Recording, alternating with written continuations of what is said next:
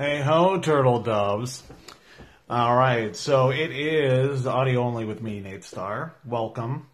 And uh, today's episode, we're going to talk about um, something that you may have seen uh, on your Facebook feed.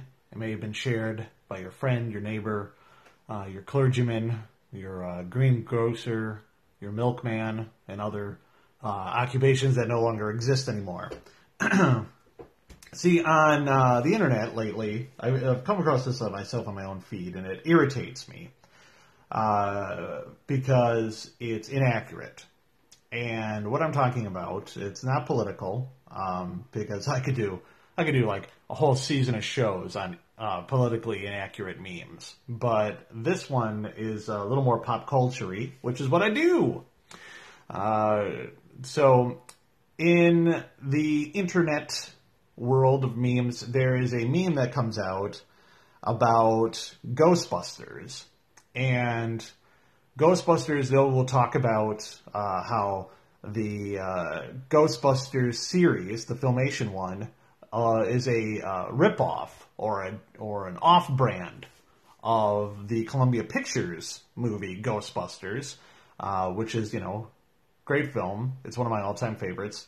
Uh, but in actuality, the Ghostbusters cartoon is a, uh, for lack of a better word, a sequel of a 1975 TV series uh, made by Filmation. Filmation is a production company which you may know uh, produced such hits as um, He-Man, uh, Fat Albert, you know. So they, uh, I mean, they were a very big part of the animated culture uh, in the in the 70s and well into the 80s, and so the, originally the 1975 uh, live action series um, had uh, it was it was 15 episodes, and it was a slapsticky, goofy comedy, and Filmation created Ghostbusters, originally written Ghost Space Busters,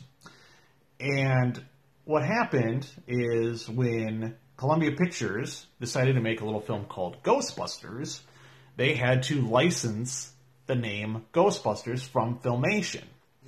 And Filmation was, you know, for a nice fat payday, uh, licensed the Ghostbusters name to the movie that we all know and love.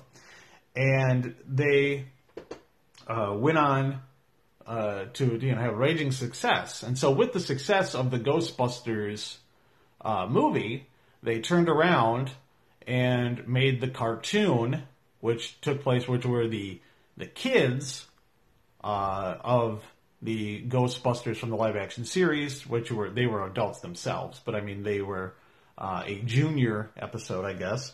And uh, the only character that came was Tracy the gorilla, who was uh, played by um, Bob Burns in a gorilla suit in the original series. So when people try to say, "Hey, the Ghostbusters, the the filmation one or the other one," because people probably aren't as familiar, is a knockoff. It's actually not true. They were the first ones uh, to do it, And so you can't say that um, that it's a knockoff. It was a, it was a different series. It was just so it kind of irritates me that everybody thinks that it's some cheap uh, cash grab. Well, it is a cash grab, but it isn't. Um, it isn't a knockoff. They didn't try to. They weren't doing anything sneaky. They were just uh, capitalizing on uh, a name that they had created. And an interesting uh, sidebar uh, regarding Ghostbusters is Ghostbusters, aside from the Columbia Pictures doing very well, um, when they came out with the cartoon series for uh, what you would know as the real Ghostbusters. They called it the real Ghostbusters as it was the more popular, well known uh, series. Um, that's what they used to differentiate. They used the the real Ghostbusters because that was the one people were more familiar with. And the producer, one, the the owner of Filmation, uh, said that looking back, he should have asked for uh, animation rights as well.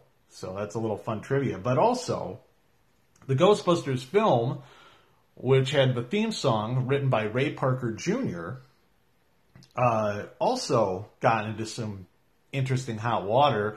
Uh, Huey Lewis of Huey Lewis and the News uh, actually uh, was originally tapped to write the theme song for the Ghostbusters movie, and for whatever reason it didn't work out. They went with Ray Parker Jr. And Huey Lewis wound up suing uh, Columbia Pictures and Ray Parker Jr.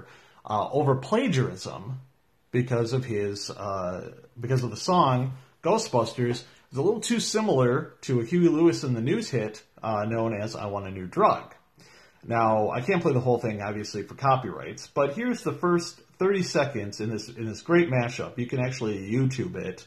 Um, I might even put an Explain link on the show page because that'll be fun and it'll get more people to uh, come to the show page uh, on Facebook, uh, the main show page, not audio only, but for Funniest Guy at Work. Uh, so here is a little snippet of a mashup between I Want a New Drug and Ghostbusters. So here, let's give this a listen real quick.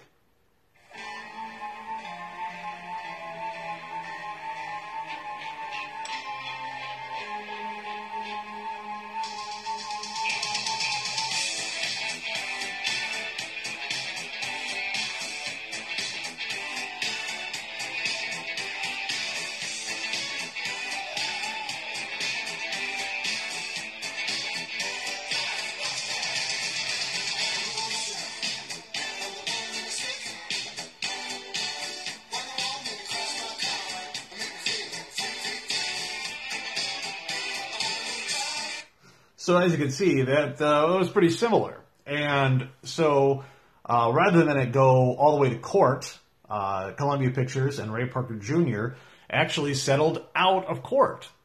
And in a 2001 uh, documentary, a, a, little little show called "Story Behind the Music," Huey Lewis uh, actually disclosed how much he got in the uh, in the settlement and Ray Parker Jr. actually wound up going back and suing Huey Lewis for breach of confidentiality on the uh, on on the settlement. So there's a little bit of learning and a little bit of thing to share. So the next time you see somebody talk about how generic the filmation Ghostbusters is versus uh, the Columbia uh, Pictures version of Ghostbusters, you can uh, you can pull out an Adam ruins everything and just be like, well, actually and uh, and and kind of show something, learn something. You know, spread the spread the knowledge. That's the best thing about knowledge is when you have it.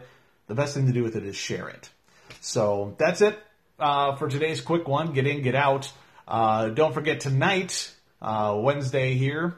Uh, we will be doing a live show on Facebook, so check us out at the funniest guy at work on Facebook, and uh, we'll see you on the internet.